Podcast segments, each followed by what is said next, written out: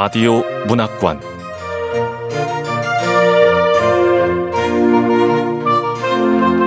한국 단편 문학 특선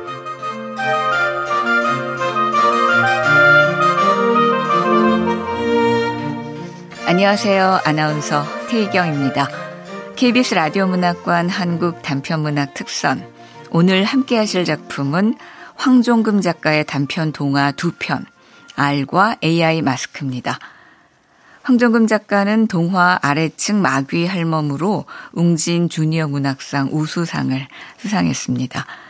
지은 책으로 수리 가족 탄생기, 하얀 웃음과 돌고래, 숲에서 온 바람 윙윙, 큰 발이 몰려온다, 한밤중 스르르 이야기 대회 등 많습니다. 오늘 소개하는 단편 동화 R은 한국문학예술위원회 아르코 문학 창작기금 선정작입니다. KBS 라디오 문학관 한국 단편문학 특선 황종금 작가의 단편 동화 R과 AI 마스크 차례로 만나보겠습니다.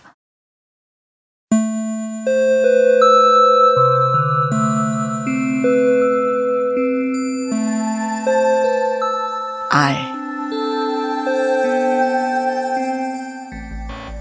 황종금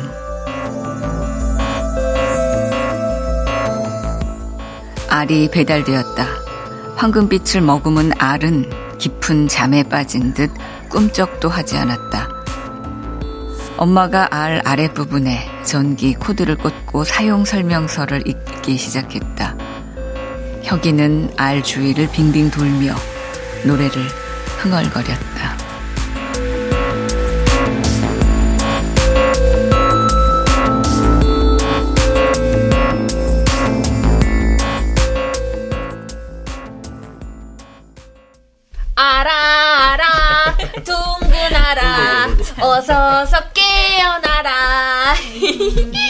형이 기다리는 거 알지? 저렇게 좋을까? 동생이 생기는데 좋겠지. 좋아요. 너무 좋아요. 내 동생 빨리 만나고 싶어. 얼마나 기다렸던 동생이던가. 옆집 쌍둥이가 이유 없이 싸움을 걸 때도 축구부에 끼워주지 않아 운동장 스탠드에서 덩그러니 구경만 할 때도 엄마 아빠가 외출한 밤에 혼자 집을 지켜야 할 때도 혁이는 동생이 있으면 얼마나 좋을까 생각했다. 그래서 M사의 안드로이드 가족 프로젝트에 선정되었을 때 혁이는 너무 좋아 지붕을 뚫고 날아갈 뻔했다. 그때 엄마는 주문서에 요구사항을 꼼꼼히 적으며 말했다. 어, 나이는 혁이보다 한 살 적은 11살, 피부도 좀 더 뽀얗게. 그리고 반지르르한 검은 머리칼, IQ도 어, 살짝 높여서 150 정도. 형보다 너무 똑똑해도 힘들잖아. 당신도 적어. 어, 어, 어. 어 사리 분별도 잘해야지. 음. 혁이처럼 너무 착해도 그게 아, 아, 아, 아, 아, 비교하는 건 안 좋은데. 아빠가 저렇게 웃을 때는 아차 싶을 때지. 봐, 어색하니까 은근슬쩍 말을 돌리잖아. 아빠, 비교하고 그런 건 안 좋은 거예요. 아이, 그, 우리 혁이처럼 조금 부족하고 그래야지 애답지. 음. 아유, 당신은 주문서에 요구사항 적다 말고 혁이는 왜 자꾸 봐요? 혁이, 너는 요구사항 없어? 당연히 있죠. 제 동생인데. 전 동생이 생긴다고 했을 때부터 동생에 대한 요구사항을 틈틈이 손목함에다 메모해뒀어요. 음. 주먹이 셀 것, 축구를 잘할 것, 형의 말에 무조건 복종할 것. 뭐? 형의 말에 무조건 복종? 혁이 넌 무슨 똘마니 주문하는 것 같다. 어쨌든 당신이나 혁이 너도 앞으로 동생 생기면 잘해. 당연하지. 우리 둘째가 생기는데 잘해줘야지. 저도 잘해줄 거예요. 완전. 자, 그럼 이제 주문서에 최종 사인합니다. 나부터 할게요. 엄마는 입술을 앙 다물고 주문서에 사인했다. 혁이와 아빠도 전자펜으로 이름을 꾹꾹 눌러 적었다. 이 주문서에 적힌 대로 알이 배달된 것이다.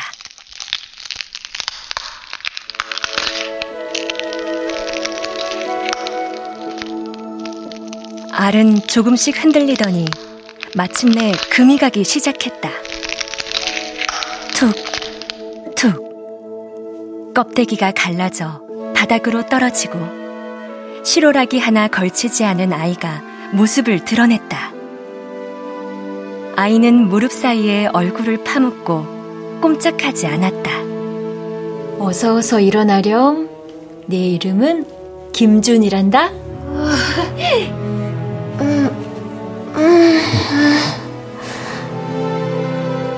엄마가 이름을 들먹이자 스위치를 켠 듯 아이가 서서히 고개를 들었다. 이렇게 준이는 다 자란 동생으로 혁인의 집에 왔다.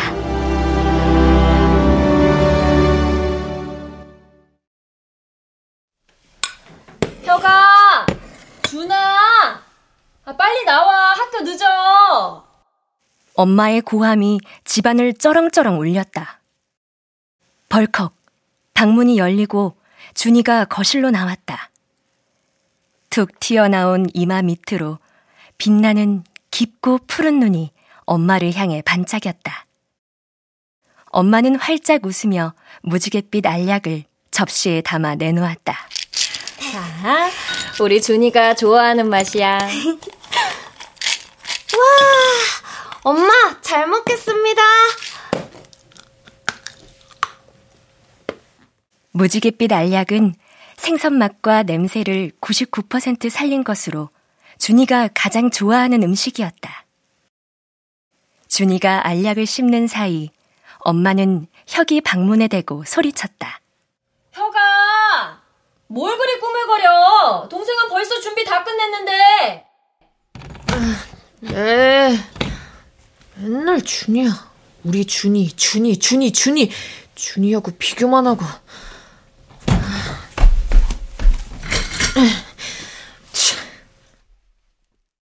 마침 방문을 열려던 혁이는 손잡이를 놓고 다시 의자에 주저앉았다. 처음에는 동생이 생겨 정말 좋았다. 귀찮게 굴던 쌍둥이도 슬슬 눈치를 보았고 엄마 아빠의 심부름도 모두 준이가 도맡아 했다. 축구팀에 들어가게 된 것은 대박이었다.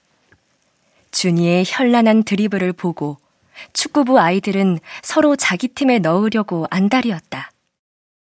그때 준이는 조건을 내걸었다. 내가 축구부에 들어가는 조건은 딱 하나야. 우리 형도 같이 축구부 들어갈 수 있어야 축구부 가입할 거야. 우리 형제는 원 플러스 원이거든. 준이의 조건 때문에 혁이는 매번 거절당했던 축구부에도 들어갈 수 있었다. 그러나 그것으로 끝났으면 얼마나 좋았을까.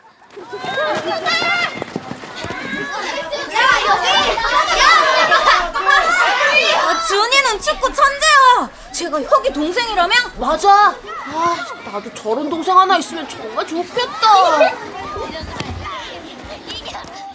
한 달, 두 달이 지나고 반년이 훌쩍 넘어도 준이의 인기는 사그라질 줄 몰랐다. 엄마, 아빠도 마찬가지였다. 허술하기 짝이 없는 혁이보다 무엇을 해도 똑소리가 나는 준이를 더 예뻐하고 자랑스러워했다. 다들 준이만 이뻐하고. 혁이 너 당장 안 나오면 싹 치운다. 아, 가요!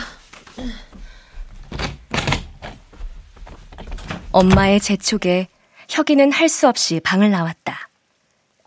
준이는 벌써 마지막 알약을 입에 넣고 있었다. 혁이는 괜히 심술이 났다.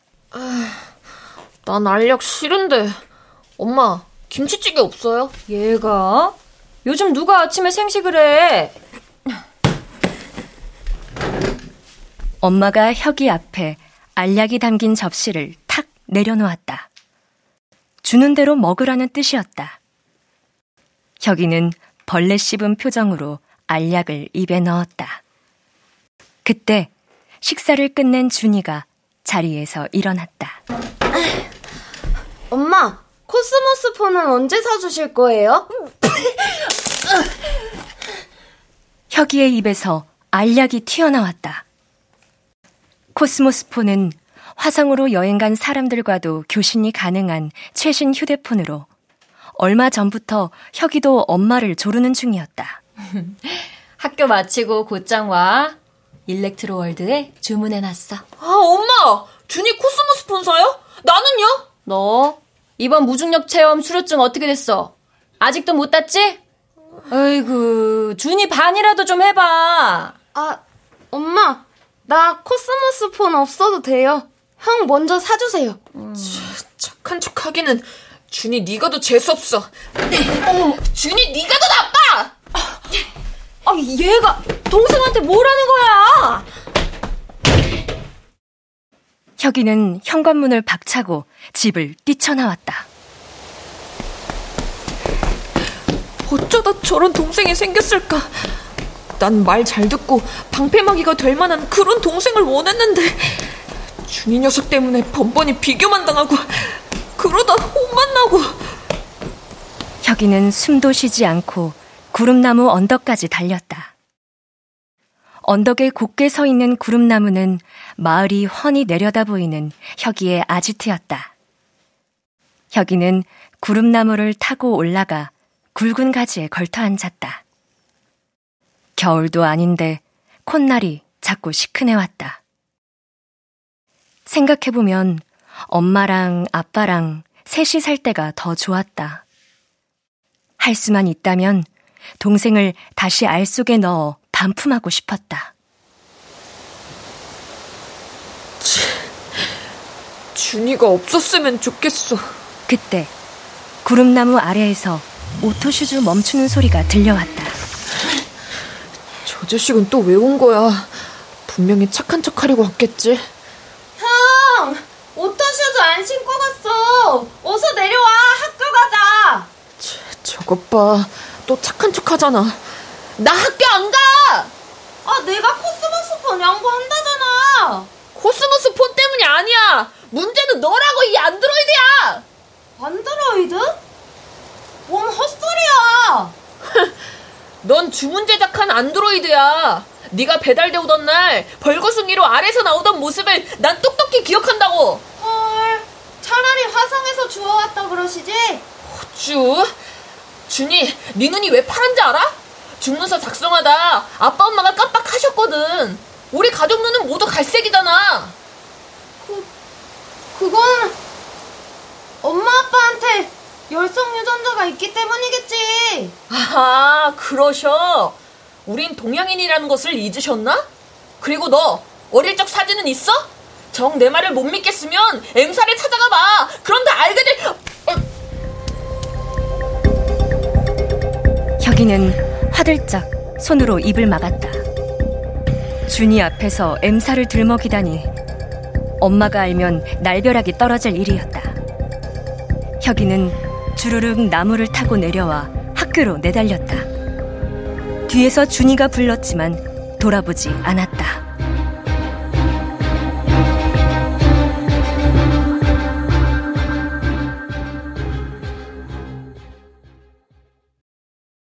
점심시간이었다.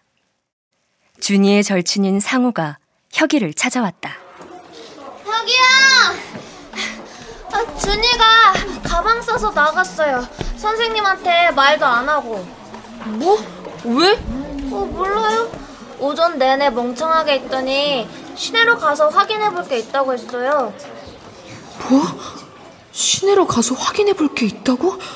설마 내가 한 말 때문에 M사로 찾아가면 안 되는데? 순간 혁이의 머릿속에 알 사용 설명서가 떠올랐다. 주의사항. 안드로이드가 자신의 정체를 알게 되면 심각한 오류가 발생할 수 있으므로 재생 또는 반품을 권유합니다. 재생? 반품? 왜 그래요, 혁이요? 아, 안 돼! 혁이는 고개를 내저었다. 동생을 주문하기 전에는 혁이도 M사가 안드로이드를 만든다는 사실을 몰랐다. 안드로이드 가족 프로젝트는 시범 단계여서 일반인에게는 철저하게 숨겨져 있었다. 안돼 준이야! 혁이는 정신없이 뛰어나갔다. M사에 도착하자 홀로그램 글씨가 건물 외벽에 흐르고 있었다. 사랑하는 가족과 행복을 만드세요. 사랑하는 가족과 행복을 만드세요. 사랑하는 가족과 행복을 만드세요. 100층 규모의 건물은 외벽이 모두 거울이어서 바깥 풍경만 비칠 뿐 안은 전혀 보이지 않았다. 혁이는 M사 앞으로 머뭇머뭇 다가갔다. 들어가는 문을 찾아야 하는데 좀처럼 보이지 않았다. 혁이가 건물을 한 바퀴 돌아 다시 제자리로 왔을 때였다. 발밑에서 붉은 레이저가 솟더니 혁이의 몸을 감쌌다. 곧 유리벽에 홀로그램 글씨가 나타났다. 생산번호 M1 12 김혁 집에 돌아온 것을 환영합니다. 생산 번호? 집에 돌아왔다고? 혁이는 자기 눈을 의심했다. 제대로 정신을 차릴 사이도 없이 유리벽이 움직이더니 문이 열렸다. 우와, 우와.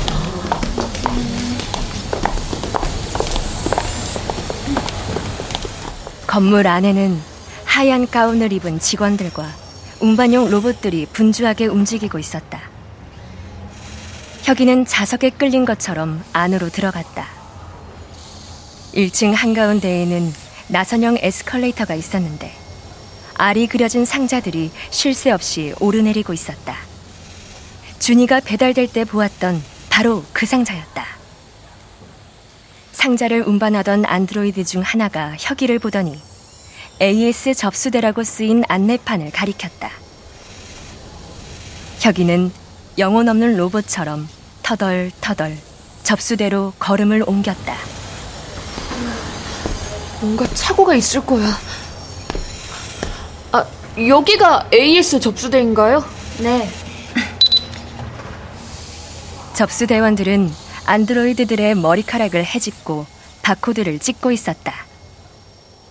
혁이가 다가가자 접수대원은 말을 걸 사이도 없이 혁이의 정수리를 헤집고 바코드부터 찍었다. 아, 아, 아, 아 지, 제가 아니고요. M1 12 김혁 어, 어, 방금 이게 무슨 소리죠? M1 12 김혁 저쪽 방으로 가세요. 접수대원은 혁이의 말 같은 건 관심이 없었다. 재빠른 손놀림으로 혁이 가슴에 이름표를 붙이고 다른 방을 가리켰다. 겁에 질린 혁이는 뒤로 물러나 대열에서 벗어났다. 마침 직원 하나가 안드로이드를 데리고 지나가고 있었다. 혁이는 재빠르게 그 뒤에 따라붙었다. 다행히 직원은 물류 창고라고 쓰인 문을 열고 밖으로 나갔다.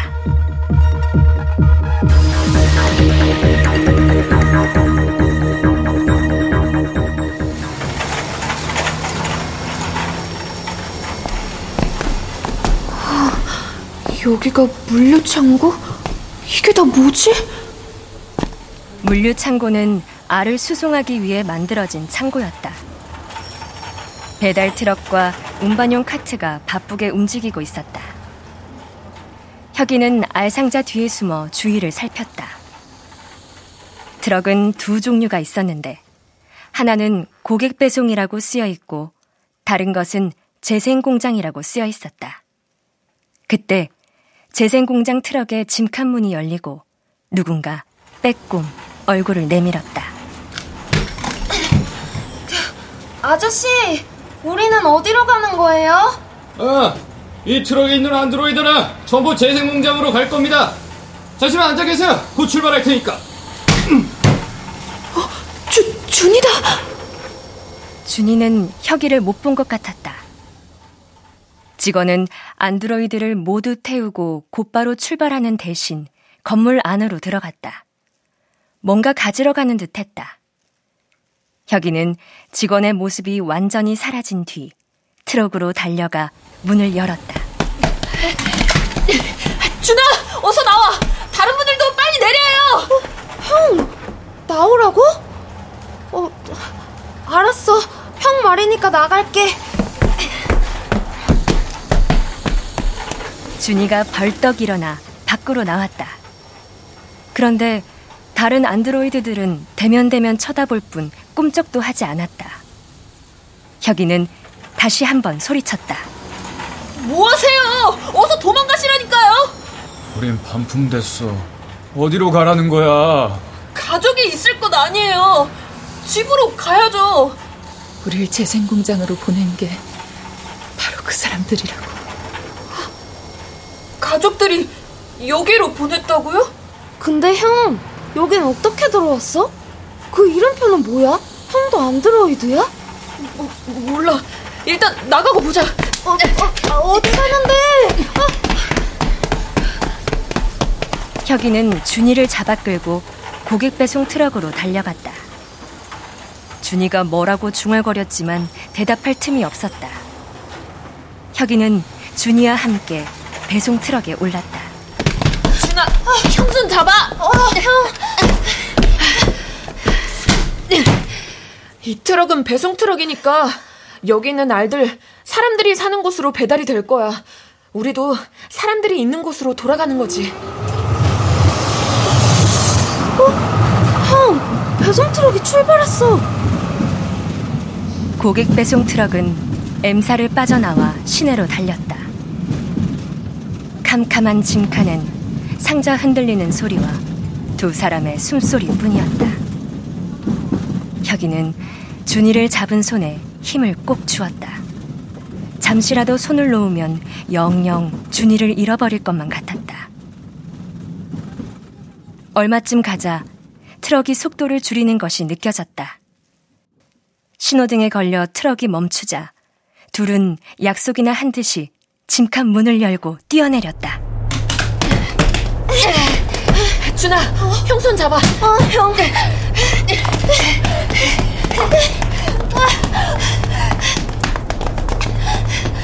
둘은 허겁지겁 열차역으로 들어가 막 출발하는 자기 부상 열차에 올라탔다.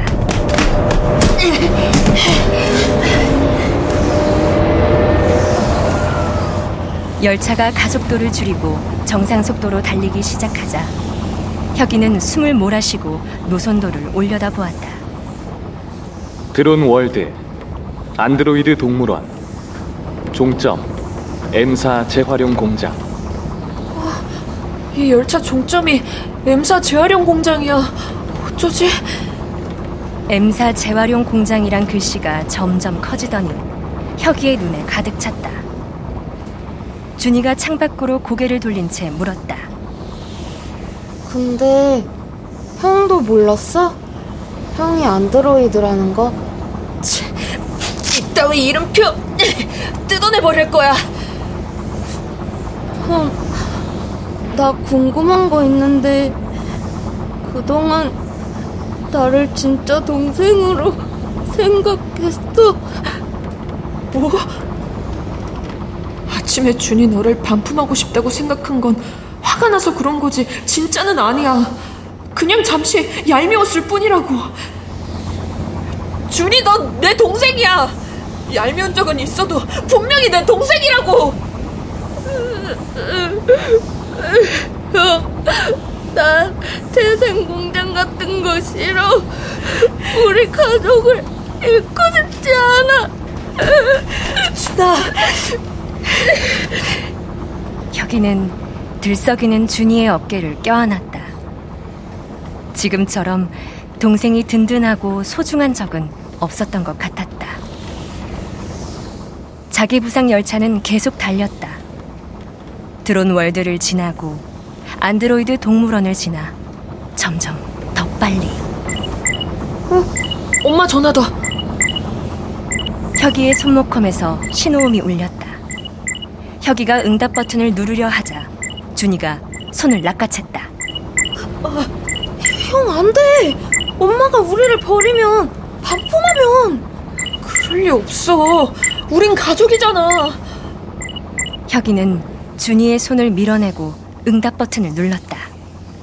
엄마의 다급한 목소리가 들렸다. 혁아, 어디야? 준이랑 같이 있어? 예. M사에 갔었어요. 우리 둘 다. 아, 아.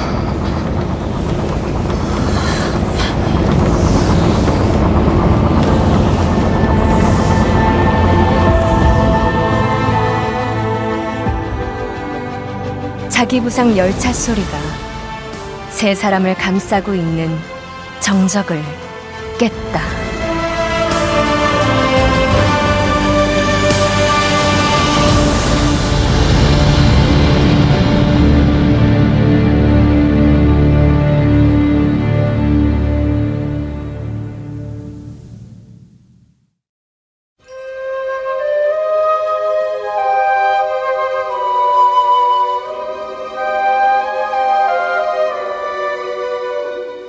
AI 마스크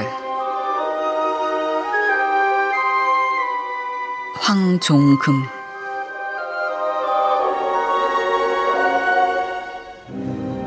요나가 하얀 옷의 남자를 올려다보며 말했다.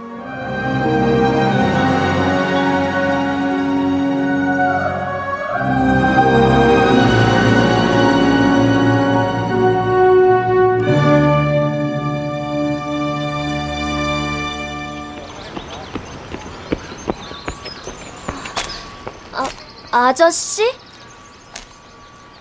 누구? 나, 나?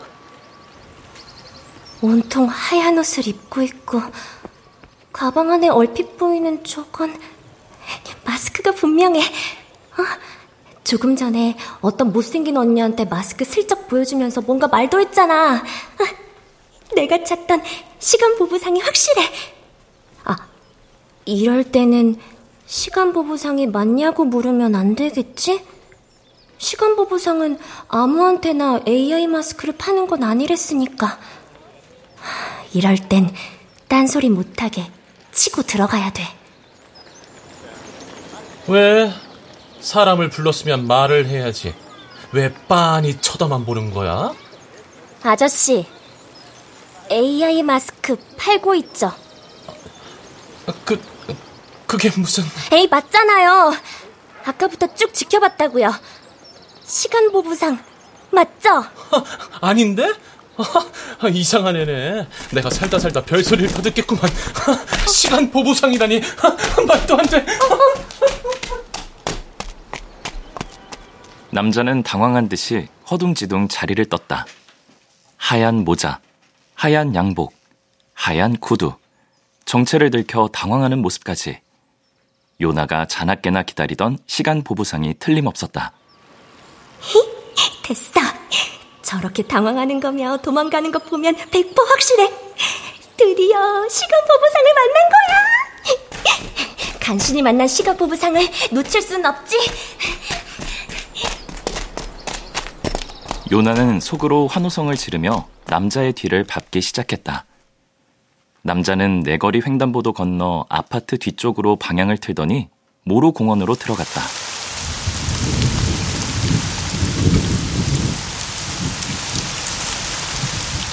비가 내리는 모루 공원에는 개미 한 마리 얼씬거리지 않았다. 공원 깊숙이 들어간 남자는 목련나무 아래에 있는 벤치에 앉았다. 아, 아, 저런 꼬맹이한테 들키다니. 시간 보부상 체면이 있지. 아, 나도 이제 다 됐나 봐. 남자가 숨을 몰아쉬며 품에서 무언가를 꺼낼 때였다. 쥐똥나무 뒤에 숨어있던 요나가 번개처럼 튀어나갔다. 어, 맞네요, 맞아. 어. 그거 AI 마스크 맞잖아요. 아, 그게 그러니까. 그러게 진작 실토하시지. 왜 아닌 척했어요? 아, 아유, 그래. 다 아니까 더 이상 딴소리는 안 하마. 나를 찾았다는 얘기는 얼굴을 고치고 싶다는 얘기니까 어디 보자. 어, 어. 아유, 얼굴 좀 이리저리 돌려봐. 어, 이, 이, 이렇게. 펑 퍼짐한 코, 툭 튀어나온 광대뼈. 어우, 쭉 찢어진 입. 뭐 하지만 아, 그만해요. 나도 내가 못생긴 거 알거든요. 그래서 AI 마스크 사려는 거잖아요. 아닌데? 그럼에도 불구하고 너 매력 있다는 말 하려고 했는데? 위로하려고 하지 마세요. 참 신기해. 난 대부분의 사람들이 AI 마스크가 필요 없을 정도로 매력 있다고 생각하는데 사람들은 다들 자기가 못생겼대. 난 못생겼어요. 이거 봐. 어쨌든 난 네가 충분히 매력 있다는 말은 해준 거다. 자, 그럼 이제 슬슬 장사를 해볼까? 너 이 AI 마스크 살래? 아, 그냥 살 순 없죠. 한번 써보고요. 어허, 흥정도 할 줄 알고 제법인데. 근데 안 돼. 이건 일회용이야. 반품도 불가. 그런 게 어딨어요. 어딨긴? 여기 있지. 싫으면 말고. 어, 아, 누가 싫대요? 얼, 얼만데요? 돈은 됐고. 네 얼굴. 얼굴을 주면 돼. 얼굴을요? 응, 얼굴. 난 너에게 AI 마스크를 주고, 넌 나한테 너의 못생겼지만 매력적인 얼굴을 주고. 어때? 어, 어, 아, 잠깐만요. 어, 제 얼굴 한 번만 더 보고요. 응? 어, 이 얼굴. 아, 아니야. 못생겼어. 아, AI 마스크 주세요. 오케이. 자, 내 카메라로 네 얼굴부터 스캔하고. 자. 스캔 완료. 자, 받아. AI 마스크. 이게 AI 마스크구나. 아, 가면 쓰기 전에 네가 원하는 얼굴을 머릿속에 떠올리는 거 잊지 마라. 당연하죠. 집에 가서 생각 좀 해보고 쓸 거예요. 그러든지.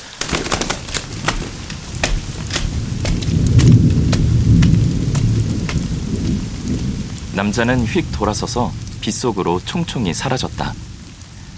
집으로 돌아온 요나는 밤새 인터넷을 뒤져 걸그룹의 눈, 코, 입을 분석했다. 평소에는 다 예뻐 보였는데 갑자기 정하려니 이것저것 눈에 거슬렸다. 동이틀 즈음에야 걸그룹 나나의 카페에서 만족스러운 얼굴을 찾아냈다. 쌍꺼풀이 짙은 눈, 오뚝한 콧날, 작고 도톰한 입술, 피자 조각처럼 뾰족한 턱. 나나 멤버의 얼굴 중 최고 부위만 모아 완성한 얼굴이었다. 요나는 양반다리를 하고 앉아 두 손을 가슴에 모았다. 찾아낸 얼굴을 꼼꼼히 머릿속에 새긴 뒤 AI 마스크를 천천히 얼굴로 가져갔다. 심장이 두근거리다 못해 밖으로 튀어나오려고 했다.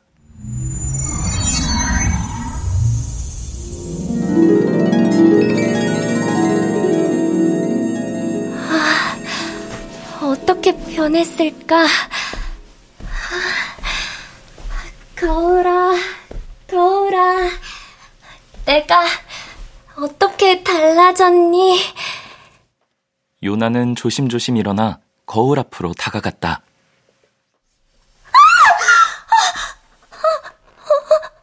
어, 달라졌어.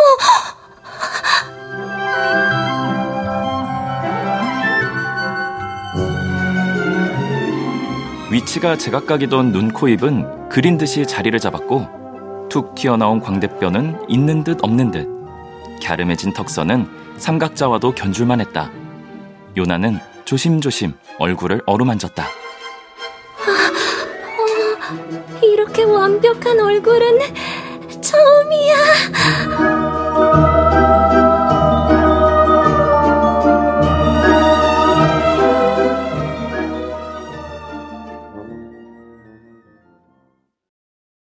요나가 AI 마스크를 찾아다닌 건 짝사랑 태연이 때문이다. 지난주 태연이가 요나의 가슴에 기름을 부었다. 복도에서 차혜미에게 이렇게 속삭인 것이다. 혜미, 네눈 진짜 크고 이쁘다. 다이아몬드 같아. 정말? 차, 차혜미가 예뻐 보이는 건 전부 화장 때문이란 걸 모르시나 본데. 나도 화장하면 차혜미보다 훨씬 예쁠걸? 그날 요나는 용돈을 몽땅 털어 화장품을 샀다. 파란 아이섀도, 짙은 마스카라, 볼터치. 그러곤 너튜브 동영상을 틀어놓고 화장 연습에 매달렸다.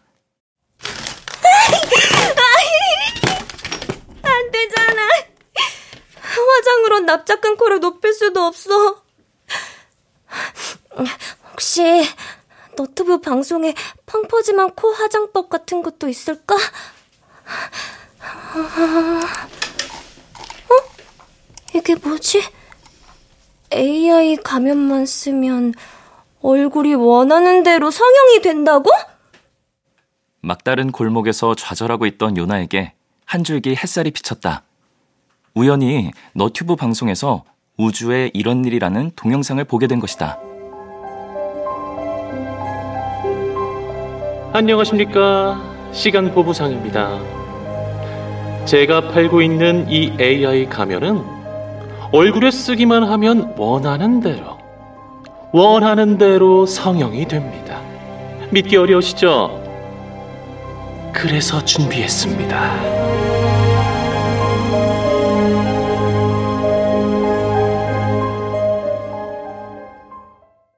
믿기 어려운 일이었지만 증언자가 나와 before and after를 보여주는 바람에 안 믿을 수도 없었다. 요나는 곧바로 시간 보부상 찾기에 돌입했다. 문제는 시간 보부상을 어떻게 만나는지였는데 증언을 한 사람도 시간 보부상이 어디서 왔는지 모르고 연락처도 없다고 했다. 학교 앞 골목에서 우연히 만났다는 말만 했다. 무식하면 용감하다는 말이 맞는 걸까? 요나는 그날로 학교 앞 골목을 서성이기 시작했다. 그러기를 두어 달, 드디어 시간 보부상을 만난 것이다. 어, 태연이는 아직 안 왔네? 요나는 엄마 아빠도 보지 않고 일찍 학교에 갔다. 누구보다 태연이에게 가장 먼저 보여주고 싶었다. 일단 아이들이 올 때까지는 화장실에 앉아 있었다. 그리고 수업 시작 5분 전, 요나는 당당히 교실 문을 열어 젖혔다. 안녕. 나 어제 시간 보부상 만났어. 교실에 정적이 흘렀다. 요나는 아이들이 잘 볼 수 있게 턱을 치켜들었다. 기대했던 대로 태연이가 교실 뒤에서 한달음에 달려왔다. 헐, 대박. 너 요나야? 어, 그래. 목소리 들으면 모르겠어? 태현이가 요나의 얼굴에 바짝 코를 들이댔다. 자기가 보고 있는 것이 진짜인지 아닌지 확인하려는 듯이. 조금 뒤 반 아이들도 우당탕탕 몰려들었다. 유나야, 유나, 너 나 네 얼굴 한 번만 만져보면 안 돼? 내가 먼저 만져볼 거야. 시간 보부상은 어디서 만난 거야? 어, 어 시간 보부상 나도 만나고 싶어. 어떻게 만날 수 있어? 응? 시간 보부상 만나는 법을 알면 전국의 아이들 모두 얼굴을 뜯어 고치려 할 걸. 요나야, 어, 어. 얼굴이 바뀔 때 아프지는 않았어? 어. 반 아이들이 몰려와 정신없이 질문을 해댔다. 요나는 입을 꾹 다문 채 눈만 깜빡거렸다. 우리 반 애들 전부 다 나를 부러워하고 있어. 태연이까지도 이렇게 행복해도 되는 걸까?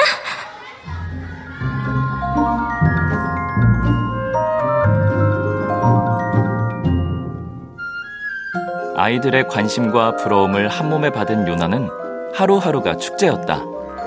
생일 파티에 불려가고 고백 문자를 받고 그동안 한 번도 들은 적이 없던 예쁘다라는 말도 귀가 아프도록 들었다. 심지어 걸그룹 연습생 제안을 받기도 했다. 얼마나 벅찼는지 태연이에 관한 생각을 잠시 잊을 정도였다.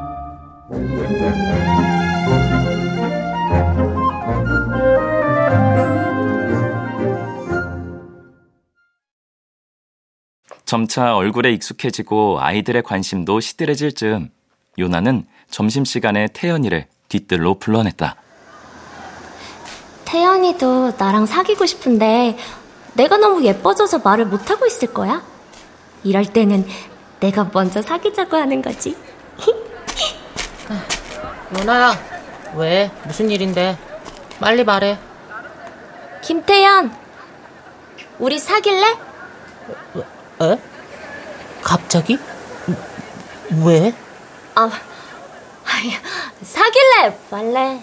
나 여친 있어. 어? 여 여친이라고? 혹시 혜미? 아, 아니, 김정인. 우리 벌써 일주일 됐어. 김정인과 사귄다고? 어, 아니, 아니, 왜? 왜? 정인이는 못생겼잖아. 라요나, 말 조심해.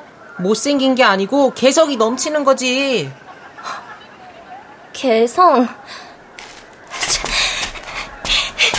말도 안 돼. 어, 라요나! 요나야! 개성? 언제는 혜미 눈이 보석 같다더니.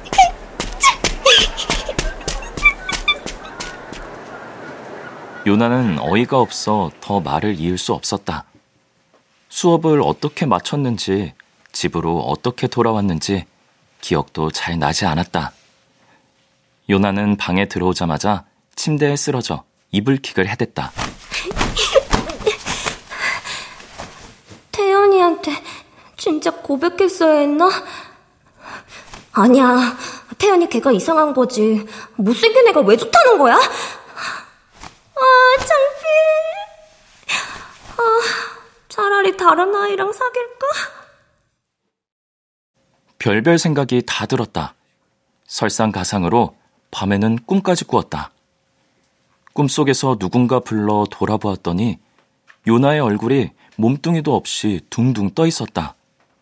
놀라 물러서는데 등 뒤에서 옛날 요나 얼굴이 눈물을 뚝뚝 흘리고 있었다.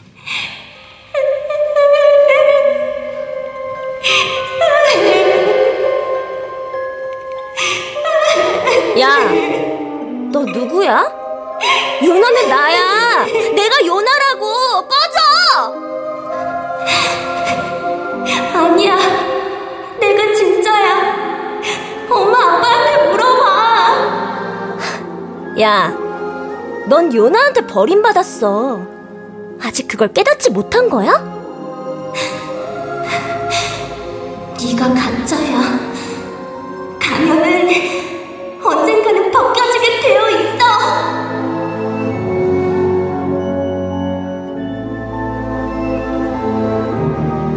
얼굴들의 목소리는 사방에서 들려왔다. 요나는 비명을 지르며 잠에서 깨어났다.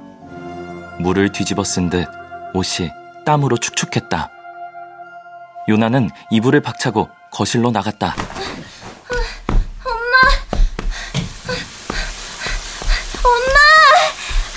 어, 요나 일어났구나. 아빠? 엄마는 어디 가고 아빠가 아침밥을 하세요? 엄마는 시간 보부상인지 시간 사기꾼인지 그분 찾으러 나가셨다. 인생은 한 방이라나 뭐라나. 당분간 너희 엄마한테 아침밥 얻어먹긴 그런 것 같다. 에휴. 아빠가 등을 돌린 채 투덜거렸다. 요나는 아무 대꾸도 못하고 다시 방으로 들어왔다. 예뻐지기만 하면 세상 일들이 술술 풀릴 줄 알았는데 일이 꼬이고 있었다. 불안한 마음을 달래기 위해 거울 앞에 앉았다. 여전히 얼굴은 예뻤다. 그래, 세상에 공짜가 어딨어? 예뻐지려면 대가도 치러야지.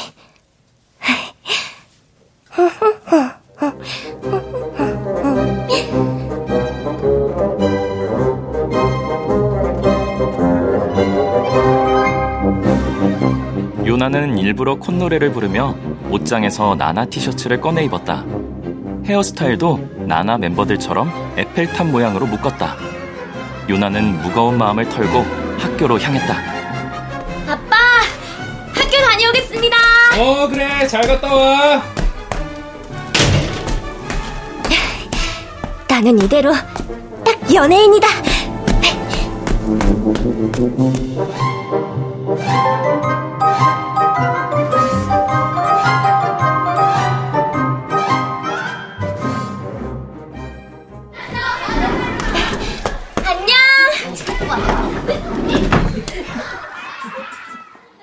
교실 문을 열었을 때였다. 태연이가 요나에게 달려와 다짜고짜 소리쳤다. 야, 어쩜 이렇게 똑같냐? 뭐 뭐가? 그때 교실 뒤편에서 여자아이 여럿이 요나를 향해 걸어왔다. 똑같이 생긴 얼굴들이 다가왔다. 요나는 교실 바닥에 털썩 주저앉았다. 여자아이들이 와글거리는 소리가 꿈속처럼 들렸다. 너네들 모두 나나 카페에서 골랐어? 아 몰라. 뭔 모른댔는데 하나밖에 없다더니 순 거짓말이잖아. 쟤들 얼굴이 똑같으니까 전학을 가려면 각자 다른 학교로 가야 될걸? 교실이 아이들의 목소리로 와글거렸다. 요나와 다둥이들이라는 문자가 삽시간에 학교를 휩쓸었다. 점심시간엔 요나는 몇 술 뜨지도 못하고 화장실로 달려가 먹은 것을 토해냈다. 손을 씻고 거울을 보는데 예쁘기만 하던 얼굴에 먹구름이 잔뜩 껴 있었다. 고개를 푹 숙이고 비실비실 교실로 들어왔다. 5교시를 준비하려는데 책상 서랍 속에 작은 상자가 만져졌다. 오랜만에 보는 선물 상자였다. 초콜릿과 함께 쪽지가 들어있었다. 어? 초콜릿하고 쪽지? 라윤아, 초콜릿 먹으면 기분이 좋아져. 도서관 사서쌤이 새로운 SF 동화책이 들어왔대. 엄청 재밌다던데? 민재. 민재? 요나는 얼른 뒤를 돌아보았다. 교실 뒤편에서 민재가 싱긋 웃었다. 머릿속에 전깃불이 탁 켜졌다. 민재와 요나는 점심시간마다 경주하듯 도서실로 달려갔다. 찜해놓은 책을 먼저 차지하기 위해서였다.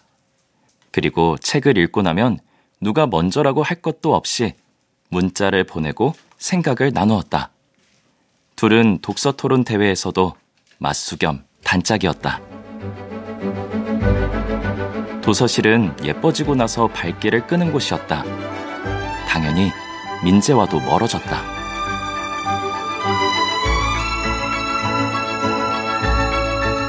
요나는 초콜릿을 까서 입에 넣었다. 그러곤 천천히 일어나 민재에게 다가갔다. 끈적한 초콜릿이 혓바닥에 붙어 조금씩, 아주 조금씩 단맛을 내주었다. 김민재, 누가 먼저 그 책 찾나 내기할까? 나 먼저 간다.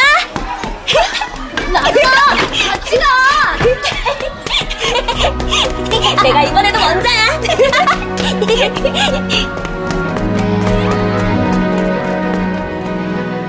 요나는 민재를 밀치고 교실 밖으로 달려갔다.